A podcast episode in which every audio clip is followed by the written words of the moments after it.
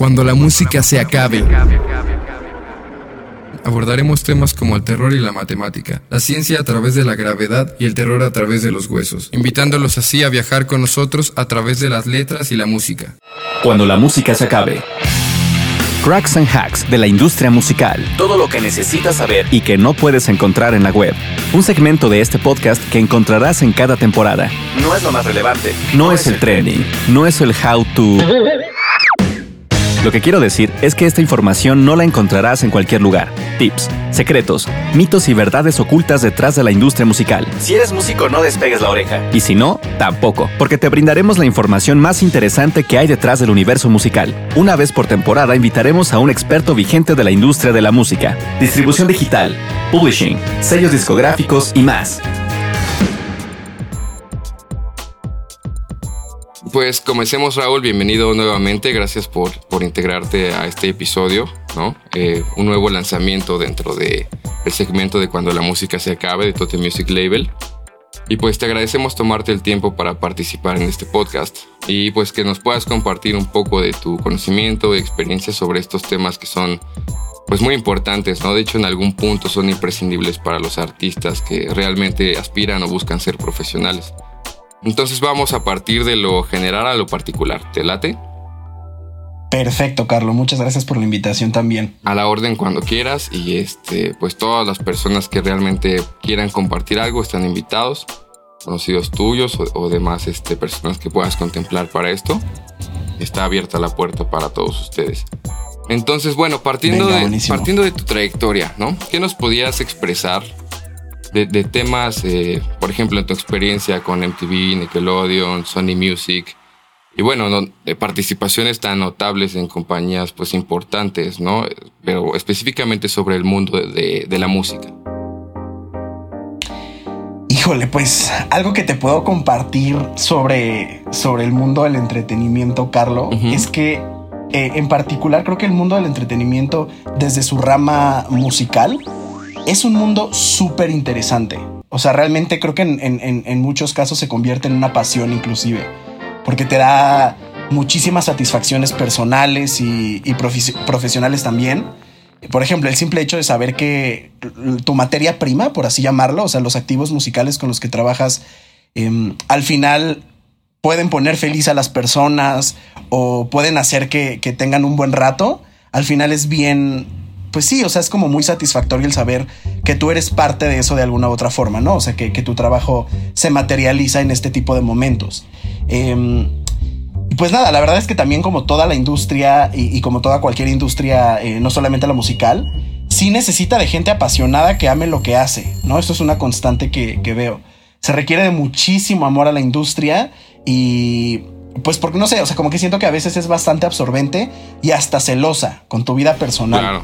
Em, a veces no sé, no sé si te pasa igual, pero como que a veces uno se tiene que sentar a encontrar ese balance porque suele suceder que uno se va perdiendo en el día a día y es tan apasionante lo que vas haciendo que, que de repente puedes llegar a descuidar muchas cosas y es algo que veo como constante en el, en el mundo del entretenimiento. Entonces a veces sí toca como, como, pues sí, como tratar de encontrar el mejor balance para que realmente sea algo disfrutable y, y, que le podamos echar como toda la pasión y las ganas. Claro, ¿no? Y eso em, hasta se ha vuelto un poco un cliché o un estigma de, específicamente de la música, ¿no? Todos los que están en la música es por amor a ella. Ya después ven cómo se las arreglan, pero poca gente y pocos aspectos de la música están desde cero bien establecidos o bien armados sin tener que ver totalmente con la pasión. De hecho, tocando el punto de derecho, ¿no? Y este, tu preparación académica, eh, hemos visto que muchos de los puestos importantes, eh, significativos e imprescindibles en esta industria es la parte de, los abogados, ¿no? La parte de los derechos, la parte legal. Entonces, ¿qué nos puedes decir un poco de esto, no? ¿Cómo fue que te especializaste en ello? Porque no muchos abogados se especializan en esta parte y al final es muy interesante. Tiene buena retribución también económica, tiene una una cuestión que a lo mejor te deslinda un poco de este mundo que todos vemos del derecho, ¿no? Claro. Pues de manera concreta, por ahí de tercer semestre, cuando estaba estudiando la carrera, me nació la cosquillita de, probar el mundo del entretenimiento, ¿no? O sea, había trabajado ya en, notaría y en empresas y en corporativos y todo esto, pero em, la verdad es que siempre, pues creo que desde chiquito, ¿no? Cuando traes este tema de que te gusta la música y te gusta el mundo en general del entretenimiento, buscas ventanas donde puedas casar como tu profesión con, con esta pasión, ¿no?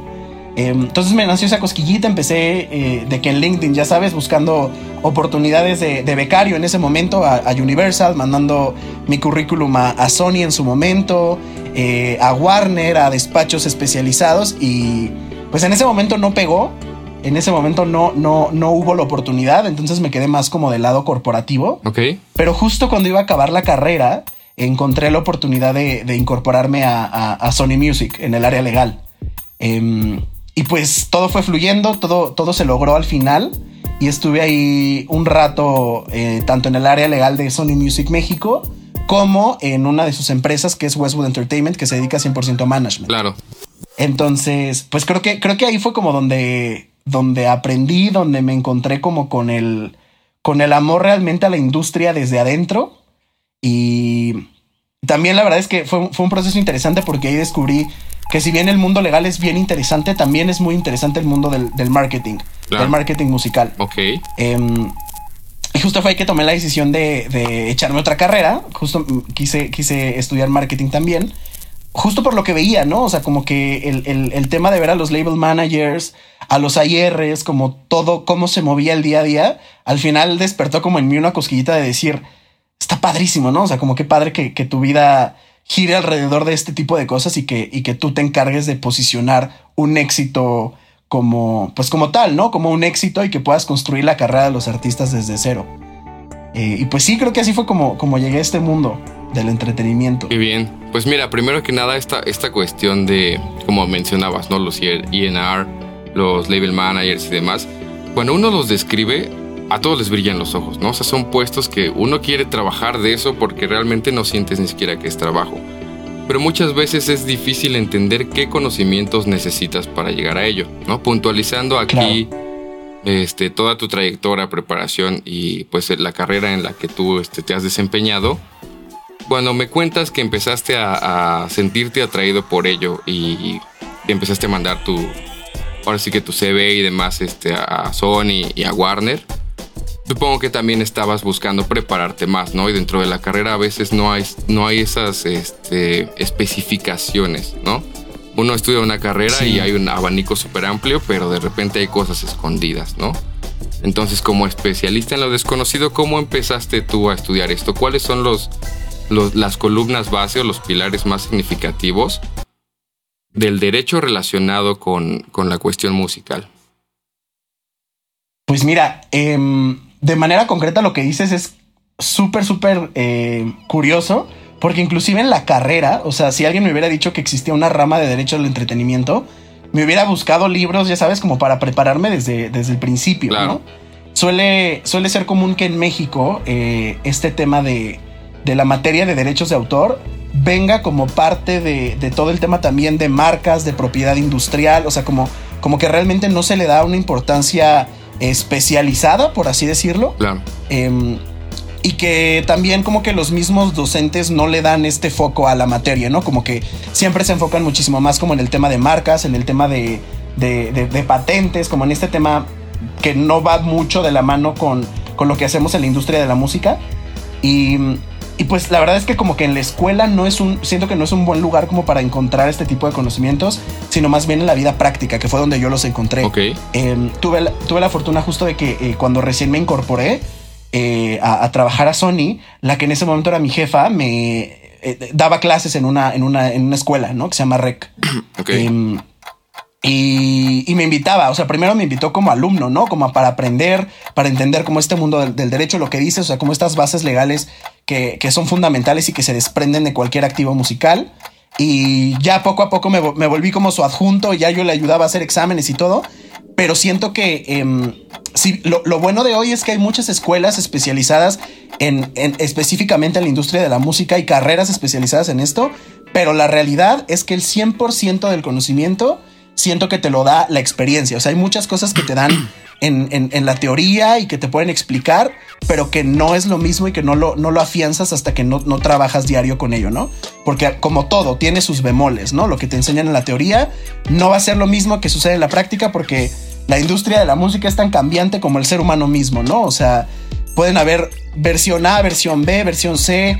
Em, hablando mucho, por ejemplo, de contratos, siempre hay que el contrato súper atípico porque vas a atacar y a tratar de proteger este derecho en particular, pero también un poquito de esto. Entonces, creo que la mejor forma de encontrar una preparación al respecto es trabajando en la industria, ¿no? O sea, como, como, como dicen, ensuciándote las manos, o sea, em, que tu día a día sea trabajar con este tipo de cosas, resolver problemas, investigar, buscar por tu cuenta, buscar a gente que sepa y, al menos de, mi parte creo que es la forma en la que llegué a, construir todo este conocimiento. O sea, con cuestiones prácticas, ¿no?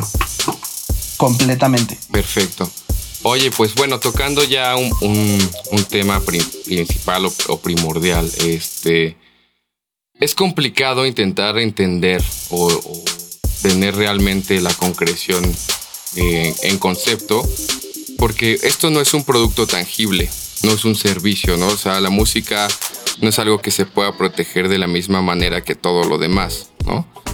Sin embargo, vemos que es algo que consumimos día a día, que, o sea, vemos raperos, bling bling, mucho dinero, muchas casas, toda la cuestión que se mueve alrededor de, toda esta cuestión de farándula, ¿no? Que al final viene de, del arte, este, nos hace proyectarnos, pero sin entender cómo es que se puede sacar jugo cómo es que se puede desarrollar algo que la gente a veces está tan acostumbrada que no piensa en los trasfondos.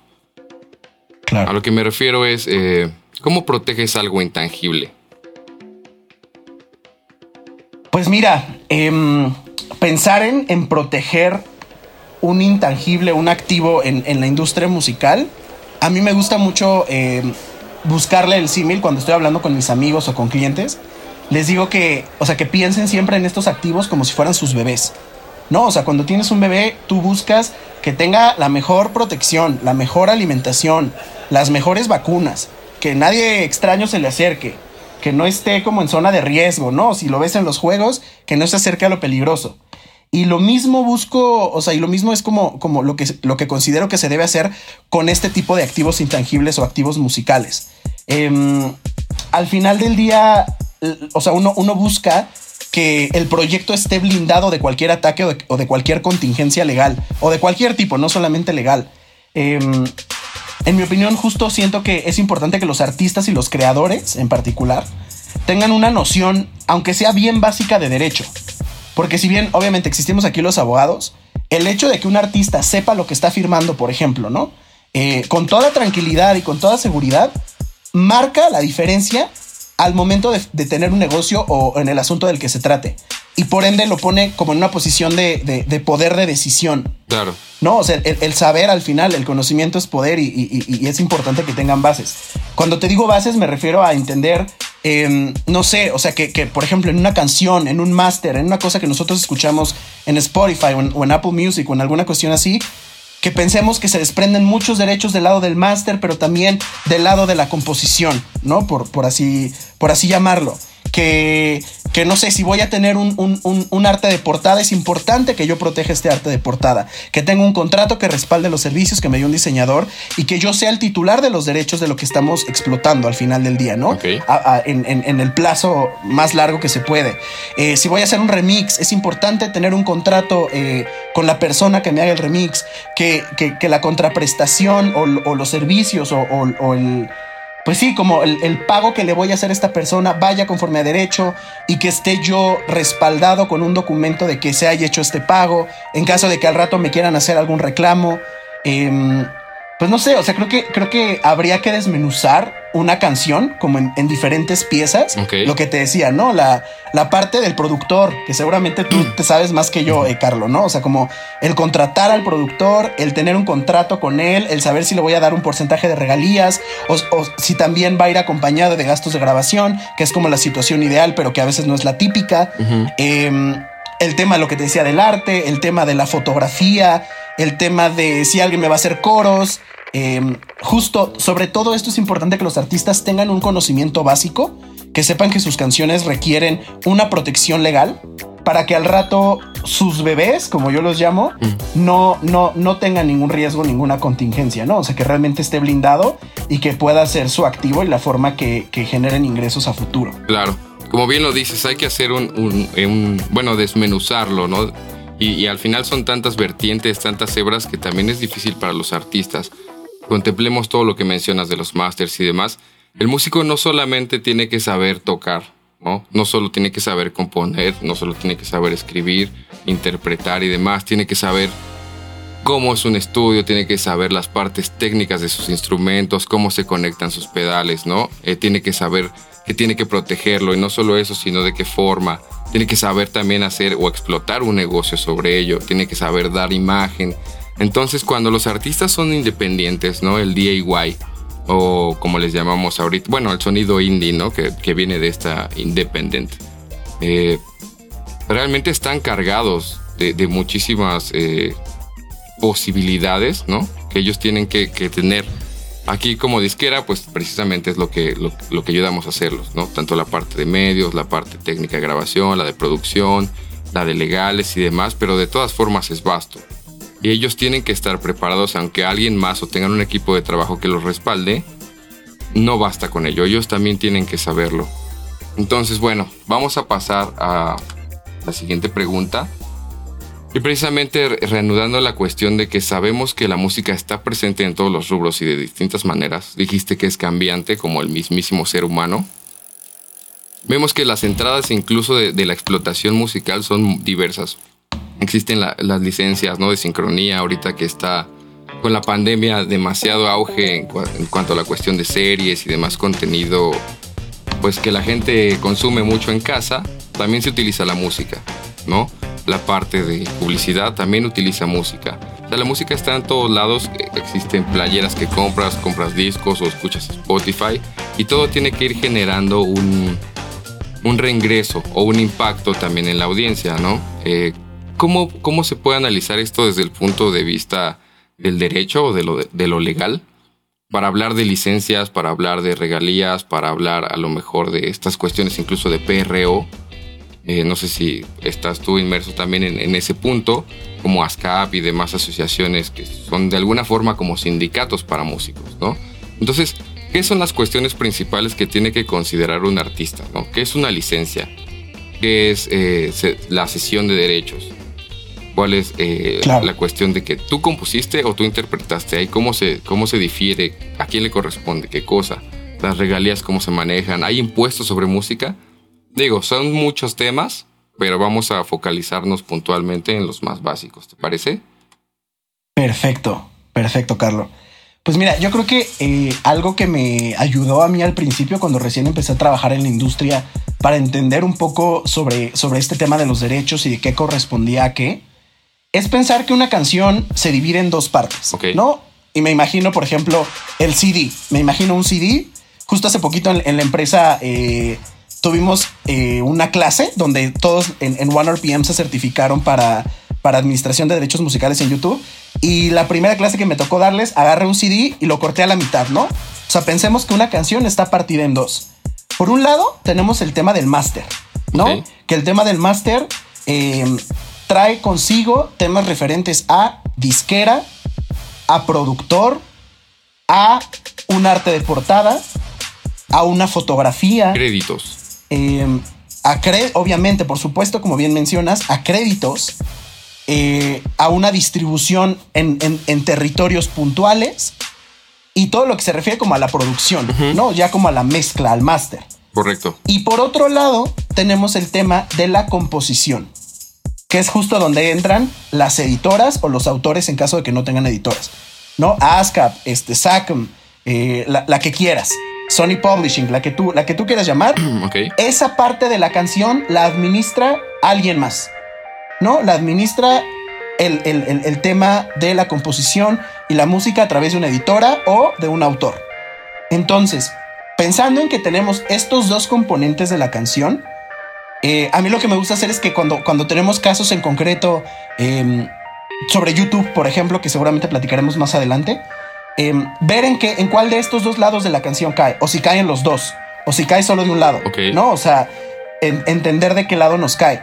Em, por decirte un ejemplo, a veces nos pasa que tenemos artistas firmados que ah, eh, son muy, muy famosos, estos casos de DIY, que se suben con su guitarra y se avientan un cover, ¿no? En YouTube. Correcto. Este, y, luego a veces son covers de canciones que acaban de salir, ¿no? Por ejemplo, un, un hitazo de alguna major.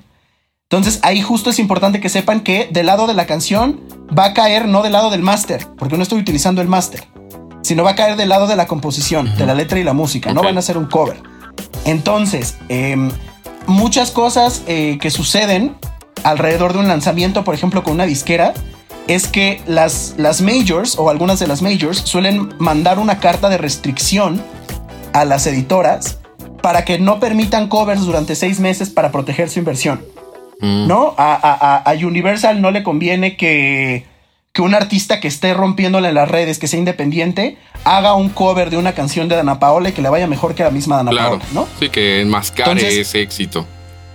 Exacto. Entonces, saber eso, o sea, saber que si yo quiero hacer un cover, por ejemplo, hay que tener cuidado de que no vaya a caer como en ese supuesto. Hay catálogos restringidos, o sea, hay artistas muy, muy, muy grandes que fueron eh, cantautores y que al final sus catálogos están restringidos y que, no sé, en estos programas de chismes podemos ver, ¿no? Que, que ya se peleó tal por cual porque van a hacer un cover de Juan Gabriel o de quien sea, ¿no? De, estos catálogos restringidos. Entonces no es tan fácil, o sea, sí es importante tener un conocimiento de, o sea, que al final no solamente es ponerte a cantar el cover y, y subirlo a YouTube, sino que de este lado o de esta ventana de la canción de la composición también se desprenden bemoles y también se desprenden situaciones en concretas que hay que atacar y que hay que solicitar autorización, por ejemplo, ¿no? Ahí es donde entrarían las licencias. Eh, las licencias de manera concreta, o sea, una licencia em, puede ser, o sea, del lado autoral solamente, que es lo que muchas marcas hacen, como para evitarse el pago del máster a la disquera. Lo que hacen es que solamente pagan el lado autoral y ellos mismos buscan a un estudio y, graban o regraban, ¿no? Hacen, hacen una regrabación o una reversión de alguna canción donde ya tienen ellos la autorización correspondiente del lado editorial o del lado del autor. Ok. Entonces, no sé, a veces vemos comerciales que escuchamos canciones bien famosas, pero con otra voz y con otro máster. Entonces uno piensa, ah, seguramente la marca no le quiso pagar a la disquera por el tema del máster, por sincronizar el máster original. Claro. Y le salió más barato solamente pagar la mitad de la canción, o sea, el tema de la composición, y ellos meterse al estudio para, para regrabarla, ¿no? Mira, toquemos un, eh, brevemente la cuestión de los covers, ¿no? Ya eh, nos expusiste un poco cómo es la cuestión cuando tú pues ya digamos que estás consolidado, ¿no? Que, que tienes cierto poder como para incluso alcanzar a enmascarar o tener cierto auge sobre un, este, una composición de alguien más. ¿Qué pasa con los artistas emergentes, no? O sea, yo puedo agarrar mi guitarra y hacer un cover y subirlo a YouTube siempre y cuando diga que es un cover. Tengo que poner este, qué datos, tengo que hacer un relink. No puedo hacerlo. Este, o la cuestión también de utilizar música a lo mejor como para un podcast, incluso eso ha pasado mucho. ¿Cuánto puedo poner de una rola? Bueno, primero toquemos la cuestión de, los covers, ¿no? Como artistas independientes y emergentes, ¿no? Que no han llegado a, a una gran escala todavía, pero que están desarrollándose para llegar allí. ¿Puedes subir un cover a Spotify? ¿Tienes que poner que es un cover? ¿O cómo funciona esta parte? Mira, al final, em, la respuesta creo que sería hay que pedir permiso. Realmente creo que es la respuesta eh, concreta. Si bien es una realidad que a muchos artistas independientes em, las majors no los van a voltear a ver como competencia porque los números que generan no les impactan de manera directa. Claro. Sí existe, o, sea, sí, es una realidad que si yo escribo una canción, yo puedo decidir quién la canta y quién no. ¿no? Y si yo ostento esos derechos, yo tengo la capacidad de saber y de cobrar inclusive respecto de una obra que yo hice. Ok. Entonces, Em, esto que dices, justo, justo Carlo, me, parece bien chistoso porque em, ahora que estoy como del lado de marketing y, que guardé un poquito la corbata del abogado, me doy cuenta que mucha gente en el mundo independiente tiene esta concepción y tiene esta noción de que si pones, por ejemplo, en la caja de descripción de YouTube, por así decirlo, esta canción no me pertenece, es un cover o bla, bla, bla, y citas al autor original, que ya con eso estás como... Del otro lado, ¿no? Ajá. Exacto, y no hay nada más erróneo. O sea, la verdad es que no, no es así. Hay que tocar base respecto de, las autorizaciones correspondientes. O sea, si, si, si hay un, un, cover de uno de estos artistas que te digo que están como, como con catálogos restringidos, exacto, o en auge, hay que revisar este tema. O sea, no es solamente, no es solamente tener esta, este, o sea, grabarte con tu guitarra. O sea, realmente hay que tocar base y, pedir permiso en este tema. Ahora bien, en México existe como esta tendencia donde, por ejemplo, cuando las disqueras hacen covers, es una realidad, como las disqueras ya tienen como deals globales con editoras y con todo el mundo, en México no se pide mucho permiso respecto de las disqueras. No, o sea, cuando un artista va a hacer un cover de alguna, por ejemplo, alguna canción mexicana, que es un caso concreto que, se me vino a la mente, pues mm, mientras tú acredites y hagas los pagos correspondientes y con base en tu deal global, pues no hay como, como tal un tema de pedir autorización. O sea, como que más bien es, es como, como uso, uso y costumbre. ¿no? Que, que, no se pide permiso. Caso distinto a Estados Unidos, ¿no? Donde en Estados Unidos sí hay que pedir permiso.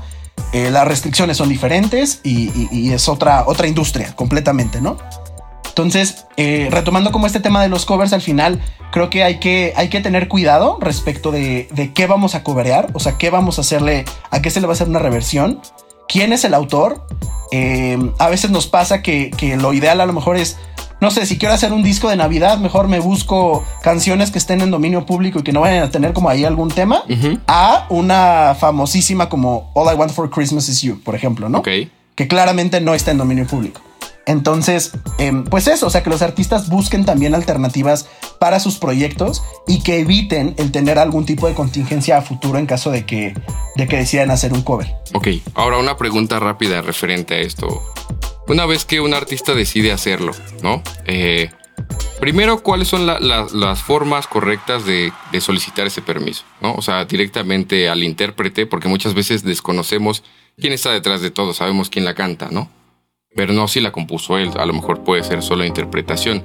Entonces es al intérprete, al autor, a la editora, a la disquera, a quien se pide permiso y una vez que se tiene, porque ha pasado que, hay licencias, o sea, hay contratos, se, efectúan los pagos, pero eh, al momento de difundirlo, ¿no? De distribuirlo digitalmente, no puedes estar enviando directamente ese papeleo. Entonces tú lo subes con todos tus permisos, pero te banean. ¿Cómo, cómo te contactas también con estas plataformas para decir, mira, lo hice bien, lo hice claro, eh, pero no sé cómo proceder para que pues, me funcione, ¿no? Perfecto. Pues mira, primeramente, eh, hablando de los covers en concreto, ¿no? Sí. Em, creo que el primer paso sería tocar base con la editora en caso de que sea un, o sea, una composición eh, cuyo autor esté con una editora o con el autor, porque también hay muchas veces que son autores independientes o que simplemente no quieren estar en una editora. Claro. Y que, y que deciden, ¿sabes qué? O sea, yo, yo voy a administrar todos mis derechos, ¿no? Al intérprete no, eh, en su carácter de intérprete. Ok. Y quiero aquí hacer una distinción, ¿no? Claro. Al intérprete no se le pide permiso porque no necesariamente el intérprete es el, el, que administra los derechos eh, autorales de la canción o quien tenga como esta facultad o potestad de decisión hay casos de, cantautores donde el intérprete también es autor. Pero también hay casos donde el autor, o sea, donde el cantautor no es el, autor en un 100% de la obra. También hay una coautoría, ¿no? Ok. Entonces, yo lo, algo, algo que ahorita eh, me parece súper útil y súper interesante es que, por ejemplo, en Spotify tú tienes la posibilidad de ver los créditos de la canción.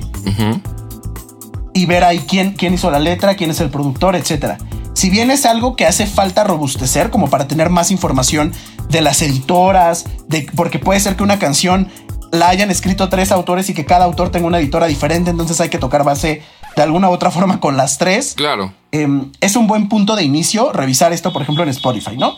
O, directamente, o sea, si, si puedes tocarle la, la, puerta a la disquera y decirle, oye, eh, hay posibilidad de que me compartas el dato de etiqueta, que es como este eh, documento que se llama label copy, donde viene todo el acta de nacimiento de la canción eh, respecto de quién la escribió, todas las editoras, cuánto dura, si hay alguna restricción, como todo este tipo de cosas, también sería interesante hacerlo. Ok. Para, para tener una noción, una noción básica. De acuerdo. Em, una vez teniendo todo esto, ¿no? Ya ah, logrando hacer el contacto correcto y teniendo claro este, este contenido, ¿no? De, como dices, el acta de nacimiento, ¿no? Eh, ¿qué pasa si me banean? Justo, y qué bueno que me lo dijiste porque se me había olvidado la segunda. Ajá, no te preocupes. Ahí te va. Em, es, en YouTube, por ejemplo, o en, bueno, en Spotify, es, importante saber que, las plataformas digitales actúan de buena fe, al final de cuentas, ¿no? Y al final, el responsable de brindarles la información correcta es la persona que está ingestando. Y la plataforma nunca se va a ensuciar las manos por un tema de conflicto de derechos. Em, por eso es fundamental que siempre los artistas acrediten de manera correcta el, tanto la composición como la producción, como todos los créditos que correspondan, porque si no pueden tener un problema. Em, pasa mucho en YouTube, ¿no? Que te llega el strike o que te llega como el, el, claim de que, oye, ¿qué está pasando aquí? Si tú estás tocando base de inicio con las editoras o con, no sé, eh, un cover es completamente diferente a un sampleo. Pero, por ejemplo, si fuera un, sampleo, donde le pedí permiso a, a, la, a, la, disquera de usar su master, la misma disquera me tiene que whitelistear porque yo eh, eh, se asume que yo ya llegué a un acuerdo con ellos, sea monetario o no, para poder tener ese sample o esa cover o lo que sea en, en, la plataforma. Entonces, si te llegara algún claim de algo que tú ya regularizaste de inicio, hay que tocarles, o sea, tocarles la puerta desde inicio, desde el momento de firmar, decirles, oye, exacto, tú te encargas de liberarme cualquier claim y, y de que yo pueda proceder con la explotación según los términos pactados. Claro, porque si no después te das de topes. O sea, ya hiciste todo, ya pagaste y, y, en el momento en el que hiciste toda tu cuestión de marketing para hacer un lanzamiento de forma correcta, exacto, pum, te lo tumba, ¿no? Entonces, exactamente. Bueno, pues vamos a seguir avanzando. Esto es muy interesante. Incluso lo que mencionas del, del, del sampling, ¿no? Que se ve mucho en el hip hop y demás cuestiones también se necesita entonces solicitar, o sea, aunque sean 5 segundos, 3 segundos y demás, y lo vemos mucho en TikTok, ¿no? Hablando del rico, rico, rico, empieza, es Michael Jackson. Exacto. Y es, es, un gran ejemplo. Sí, y, es, muy poco lo, lo, que viene ahí y la gente a lo mejor ni siquiera lo reconoce, pero se está difundiendo de sobremanera. Entonces ahí debió haber también habido o existido una, una cuestión previa de, de solicitud de licencias, ¿no? Completamente. Y justo platicaba de esto con otro colega abogado de Colombia hace un par de semanas que nos decía que estaba bien preocupado por esto. Em, porque es un caso bien, bien interesante. O sea, al final de cuentas, em, pues están utilizando la voz de Michael Jackson, parte de la música. También hay otra canción por ahí sincronizados. Es como un remix. No, o sea, al final de cuentas se trata ahí de, de un, de un rompecabezas musical interesante. Y si la disquera decide voltear a ver ese track y ver quién es el titular o quién está empujando como titular el, contenido en las redes, puede por supuesto que reclamar lo que le corresponda. Claro. Si no es que ya lo está haciendo o si no es que ya por ahí se activó como algún fingerprint o si no es que, o sea, es, es muy, muy, muy común que eso suceda. Entonces, el tema del sampleo es un tema que al final requiere visibilidad del lado de la disquera. O sea, la disquera es o el dueño del máster. Hablo de disquera, pero puede ser, no sé, puede ser tú como productor, ¿no? que si están utilizando un pedazo de tu máster, te tienen que pedir autorización y en el 99% de los casos te tienen que pagar. Claro. ¿No? Porque al final yo estoy, yo estoy ganando o estoy explotando un producto que tú hiciste y yo me estoy enriqueciendo de algo que tú hiciste también. Entonces lo lógico es que también me, obviamente me acredites como, como me tengas que acreditar y que por supuesto em, yo participe de los ingresos que tú estás generando. Entonces al final del día sí es un tema que se tiene que tocar base y también otra vez como los covers, o sea, se tiene que pedir autorización em, para que no, al rato no me encuentre como con problemas, ¿no? Esto que dices de un tiempo de que, puedo utilizar, en México no, no es así, o sea, no funciona así. Sea un segundo, sean 20 segundos, eh, hay que pedir autorización. Hay que pedir permiso y hay que, hay, que, hay que tocar la puerta con la disquera o con el titular del derecho del máster para que yo pueda hacer una explotación de su contenido. Y no todo hacerlo de la forma correcta y profesional si es lo que se busca alcanzar. Pues mira, hemos tocado casi todos los temas este, previstos para esta entrevista. Podríamos seguir hablando horas y horas, pero pues aquí la, la cuestión es que también las personas se acerquen ¿no? a gente profesional y dedicada para esto, porque entendemos que nosotros mismos no vamos a poder hacerlo todo. Sí es muy válido el DIY y la cuestión independiente, pero hay que ver los alcances reales de esta cuestión. Entonces vamos a tocar un, par de puntos más Uno sobre, sobre justo en dónde te encuentras tú ahora, ¿no? Cómo estás desempeñándote como un este, especialista en esta materia. Y la otra, eh, una cuestión más abierta sobre las PROs, ¿no? PACM, ASCAP. ¿Qué, ¿Qué, es, no? ¿Cómo lo pueden entender los músicos? O sea, dicen, ah, pues es una editora, pero ¿qué, ¿qué, diablos es una editora, no? ¿Qué hace? ¿Administra solamente los derechos? ¿Me representa? Este, me busca deals, no me busca deals, o me impide, porque también está esta cuestión del licenciamiento de sincronía, donde hay plataformas a las que puedes tú hacer un submission de tu música para encontrar pues este, algunos buenos tratos y también eh, fortalecer tu difusión. Sin embargo, algunos te piden la PRO y otros no.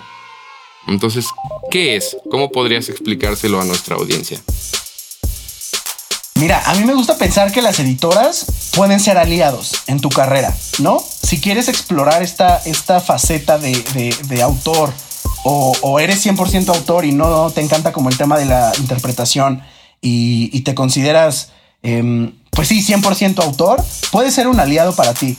Puede ser una, una empresa o una, pues sí, un, un brazo derecho para ti que te permita buscar oportunidades de una forma más grande para tus composiciones y tus creaciones. Como bien dices, que te pueda conseguir deals, que te puede pichar para que el artista tal grabe tu canción y entonces se vuelve un hitazo y tú recibas de todo lo, que, lo que se genere.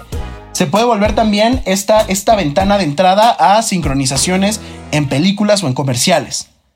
¿No? Se puede volver esta, esta parte o esta parte fundamental del, de la carrera del artista, donde encuentre un ingreso seguro de alguna u otra forma respecto de la explotación de, su, de sus composiciones. Correcto. Em, al final creo que, creo que es una. es, es, ventajoso y es. es eh, no ventajoso, sino es una ventaja más bien el tener un aliado que te permita que tus composiciones se muevan más.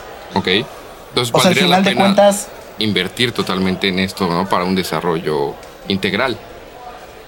Sí, y también depende mucho de la, de la, del momento de la carrera en la que se encuentra el, autor, por ejemplo. O sea, si eres un autor que está empezando, pues digo, todo puede pasar, ¿no? Pero al final a veces, eh, pues mejor cierra los deals tú, por ahora, ¿no? O sea, trata de moverte tú, trata de encontrar este apoyo, porque a lo mejor em, más adelante puedas encontrarte ya con una editora que te pueda ayudar. Pero, pero si bien es una es una meta para varios autores, no es lo único que existe. ¿no? O sea, también es una realidad que, que hay muchos artistas muy grandes que no tienen editora y que no quieren tener una editora o que ellos hacen sus editoras, ¿no? De acuerdo. Porque ya el, mismo nombre del artista habla por sí mismo y las, las, o sea, las, las, oportunidades llegan por sí solas, ¿no? Entonces depende mucho del momento en el que esté la, la persona para, para buscar esta oportunidad o no. Siempre creo que es, es benéfico, o sea, al final creo que te puede dar muchas oportunidades de negocio, pero pero pues sí, o sea, no es, no, quisiera que la audiencia lo viera como una meta, sino más bien como un aliado y como una posibilidad de explotación, aunque existen otras también. Perfecto. Pues gracias por esclarecernos este punto. Este, siempre es muy importante saber cuándo prevenir toparte o pegarte de golpe contra un cristal que no ves y cuándo saber que en algún punto vas a tener un obstáculo y entonces tomar las decisiones correctas. No es una diferencia de prevención y la otra es este de preparación. ¿no? no en todas puedes tener los resultados del principio, a lo mejor mientras desarrollas tu carrera no siempre es tan conveniente armar todo desde el primer set porque pues tienes muchas cosas en que pensar, ¿no? Pero mira, tú como experto ya tanto en marketing como en perdón, ya como experto en marketing y también este, en la cuestión legal, eh, ¿podrías compartirnos eh, las, las funciones o las leyes básicas que tienen que ser. O sea, ya no, ya no irnos a especificaciones, sino a ver, yo como artista no puedo encargarme de todo, no puedo ser todólogo, ¿no? Este, ¿cómo, ¿cómo tengo que empezar a pensar? Tengo que empezar a pensar en hacerlo independiente, en buscar un equipo de trabajo, en cubrir todos los aspectos o realmente voy sobre la marcha y empezar a desarrollarlo. Pues siempre es benéfico que tengas conocimiento desde el principio. O sea, eh, un artista informado es muy complicado que sea un artista estafado, ¿no? Que es, es, algo que, sucede bastante, ¿no? Y si bien a veces me pasa que las, que las personas me buscan y que quieren que yo me encargue de todo. A mí lo que me gusta es sentarme con el artista, sobre todo con mis amigos, ¿no? Porque hay artistas que entiendo que, pues nada, o sea, lo que les interesa es saber si pueden firmar o no, como puntos básicos del contrato, negociar cosas y ya. Pero sobre todo con mis amigos, que, que yo tengo como la regla de que a mis amigos no les cobro. Con ellos me gusta sentarlos y, y leer el contrato con ellos. O sea, punto por punto. Y explicarles, decirles, a ver, o sea, no sé, a ver, güey, o sea, este párrafo te está diciendo esto y hay que tener cuidado con esto. O sea, o sea, realmente lo que yo quiero es que al momento en el que ellos firmen y pongan eh, la, mano en la pluma, que tengan toda la tranquilidad de saber lo que están haciendo. Claro. Y esto es independiente, Carlos, del momento de la carrera. O sea, hay artistas chiquitos que tienen una rola y con una rola revientan y empiezan a buscar los productores, disqueras, bla, bla, bla. Desde ese momento hay que tener una noción básica y también todos estos artistas que su camino es un poco más largo y que, y que llegan a, despuntar de otra forma em, y que les llegan deals de diferentes momentos, en diferentes momentos. O sea, desde el momento uno siempre es bueno que tengas una noción. Eh, abordando un poco el tema de las leyes que me decías, obviamente la ley, em, la ley federal del derecho de autor es importante que se tenga una noción básica, okay. pero eh, hablar de, leyes relacionadas en la materia es hablar de un mundo enorme. O sea, hay desde tratados internacionales, temas que aplican en Estados Unidos.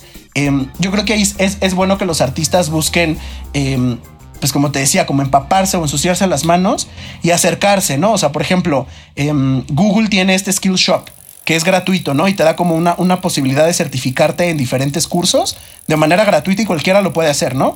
Eh, son cursos que no son muy fáciles del todo porque son cositas muy técnicas, pero te dan una guía este, como teórica que si tú la estudias y te pones a hacerlo sin broncas, pasas la certificación y, lo entiendes, ¿no? O sea, acercarte a este tipo de herramientas. Luego hay, hay, hay varios colegas en la industria que dan cursos, ¿no? Como de, eh, no sé, em, introducción al derecho de autor para la industria del entretenimiento 101. Ajá, ándale, una cosa así. Eso también es bueno. entre más tengas una noción básica, es más difícil que te quieran, que, te puedan estafar y sobre todo, em, pues no sé, creo que lo vemos con casos bien, bien, bien sonados. O sea, ahorita vemos que, por ejemplo, Taylor Swift o Kanye West eh, están haciendo mucho ruido porque no estuvieron conformes con una cuestión de su contrato y porque Taylor Swift, Swift no es dueña de sus masters y que al final en su momento, o sea, no, no lo previeron o etcétera, o así firmó. Pues al final de cuentas, sí siento que los artistas tienen que saber un poco de, lo que están firmando para que eviten este tipo de cosas, porque ahorita están en una, en una posición de indefensión donde al final ellos firmaron en su momento. Claro. Y ellos, o sea, no, no tienen un poder de decisión que pudieron haber negociado al principio si se hubieran involucrado un poquito más, ¿no? Y también digo, no, no, no, no 100% es culpa de los artistas. Muchas veces el hype de firmar con, con una disquera o con una editora, a veces es mayor y dices, ya firmo, firmo sin leer. Claro, antes de que se vaya la oportunidad, ¿no? Exacto, exacto. Entonces, pues es eso, o sea, realmente acercarse a cursos, acercarse a, la materia, estar inmerso en las plataformas, este, entender más o menos cómo va este tema para, para buscar. Y bueno, obviamente el consejo es sin duda y, lo que siempre voy a defender y lo que es lo mejor para todos es busquen un buen abogado especialista en la industria. Claro. O sea, al final, eso es, eso es fundamental también. Perfecto, pues sí, tocas dos, bueno, una premisa súper importante que es haz tu tarea, ¿no? quieres triunfar, haz lo correcto y para hacer lo correcto tienes que hacer este, pues tu tarea, ¿no? Hacer tu chamba y tu chamba no solo es ser talentoso, tocar o verte bien, ¿no? Chamba es saber todas todos los panoramas que puedes tener enfrente. Eso muchas veces hace que los artistas lo piensen dos veces, pero también es un filtro para saber que están comprometidos con ello, ¿no?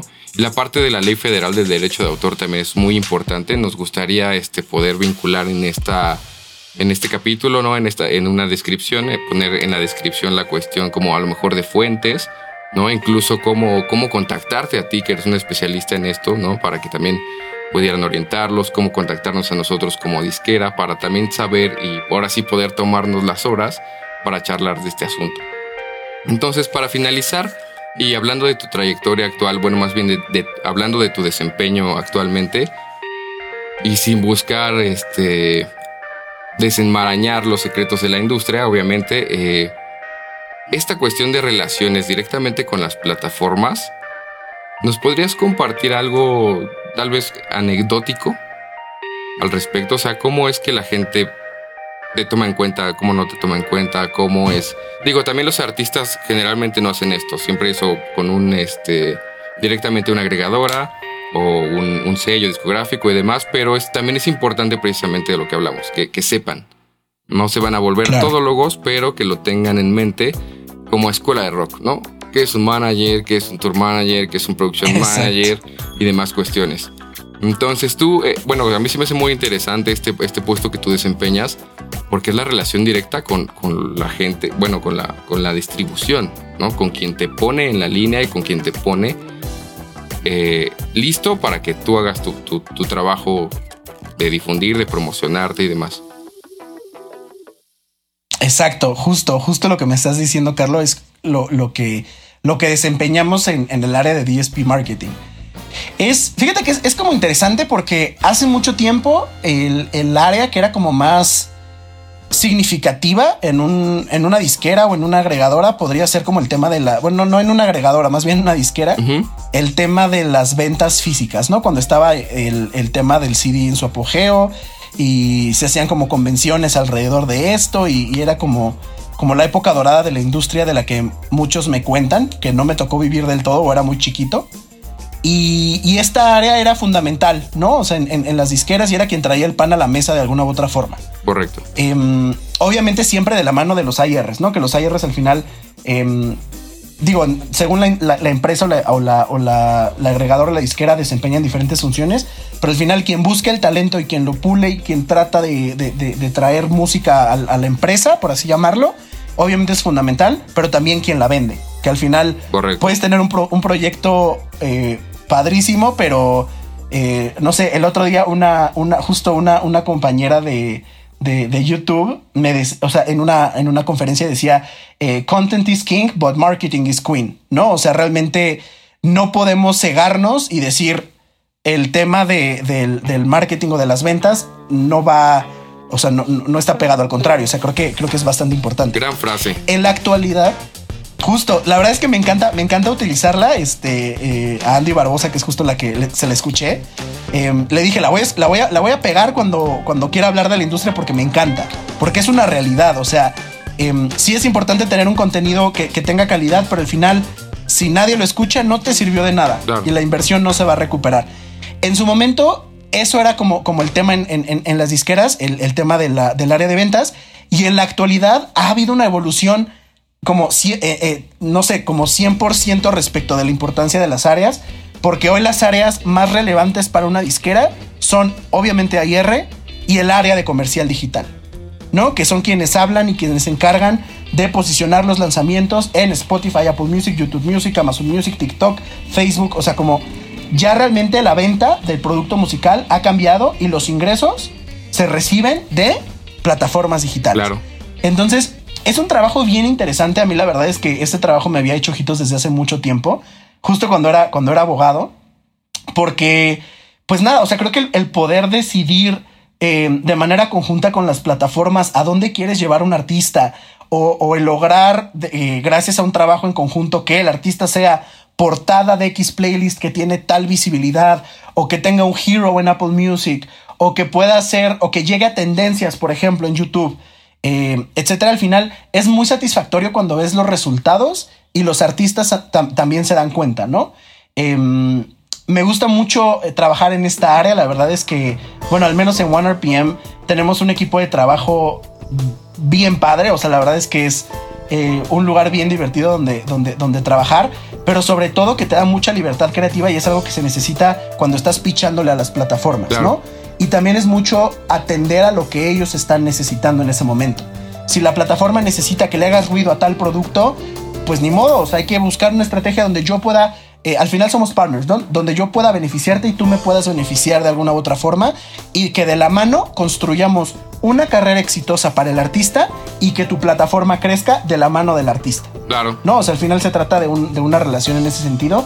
Em, es complicado a veces que las plataformas le den voz como a los artistas solitos, porque imagínate, o sea, hay muchísimos artistas independientes, hay muchísimos artistas no independientes, entonces al final sí tiene que haber un filtro que a veces eh, las agregadoras funcionamos mucho como esto, o sea, como que tenemos muchos artistas y nosotros los vamos pichando como por orden de, prioridad em, y les resulta más fácil y les podemos dar un foco mejor, ¿no? Igual ustedes en Totem seguramente, eh, Carlos, o sea, tendrán como la forma de de, darles servicios o, de darles como mejores estrategias a los artistas o de planear en conjunto cosas para crear su carrera y que puede resultar más benéfico que, hacerlo ellos por su cuenta. Porque te digo, a veces es bien difícil que les toquen la puerta. Entonces, pues nada, la verdad es que em, es, un trabajo bien, bien, bien padre, me gusta muchísimo, me, motiva bastante em, y que al final no hay nada como ver a un artista que empezó desde cero, por ejemplo, un artista súper independiente que empezó muy chiquito y que tú lo fuiste desarrollando a verlo como portada de un lugar, ¿no? O como que ahora es artista una voz a la semana en Amazon Music, o que ahora es artista radar en Spotify, o que es artist to watch en YouTube, ¿no? O sea, como que cuando ves ese, esos momentos son interesantes para los artistas porque al final hablan de un trabajo en conjunto y de un momento clave para sus carreras. Claro, también de un logro, ¿no? Y un éxito que no es el definitivo, pero que, significa que lo estás haciendo bien. Y al final, esta cuestión de estar en el spotlight, ¿no? Como lo dices, no, no a todos se les puede dar prioridad, pero la gente se gana esto, ¿no? La suerte es amiga de la acción.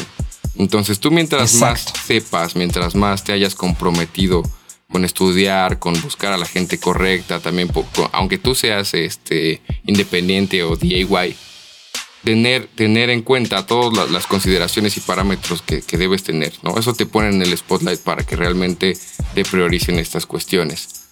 Pues te agradezco mucho, creo que hemos podido ilustrar muy bien a la audiencia. Siempre está esta cuestión también de acercarse a nosotros, ¿no? En la descripción vamos a dejar los, los links de contactos, este, de, de, algunas fuentes también para que ellos pues puedan nutrirse más, ¿no? Y sepan cómo.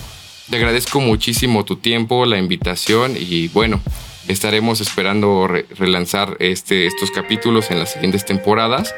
Entonces, quedamos al tanto. Muchísimas gracias, Raúl. Este, realmente una experiencia muy buena la que nos compartes.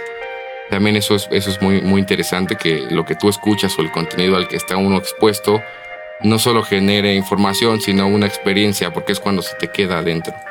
Entonces, muchísimas gracias. Cuando quieras, este, puedes venir aquí a las instalaciones, hacer alguna otra una cuestión de contenido con nosotros. Te felicito por todos tus logros y este, pues bueno, más personas preparadas como tú y sobre todo apasionadas, ¿no? Sobre todo en este mundo de la industria musical. Gracias, Raúl. No, hombre, Carlos, muchas gracias, muchas gracias y qué, lindas palabras. Al contrario, eh, eh, para mí fue un honor estar acá y pues ya saben, lo que necesiten siempre, eh, aquí, aquí estamos a la orden. Perfecto, Raúl. Voy a dejar ya de grabar. Súper. Cuando la música se acabe. Cosas que no tendrías por qué saber.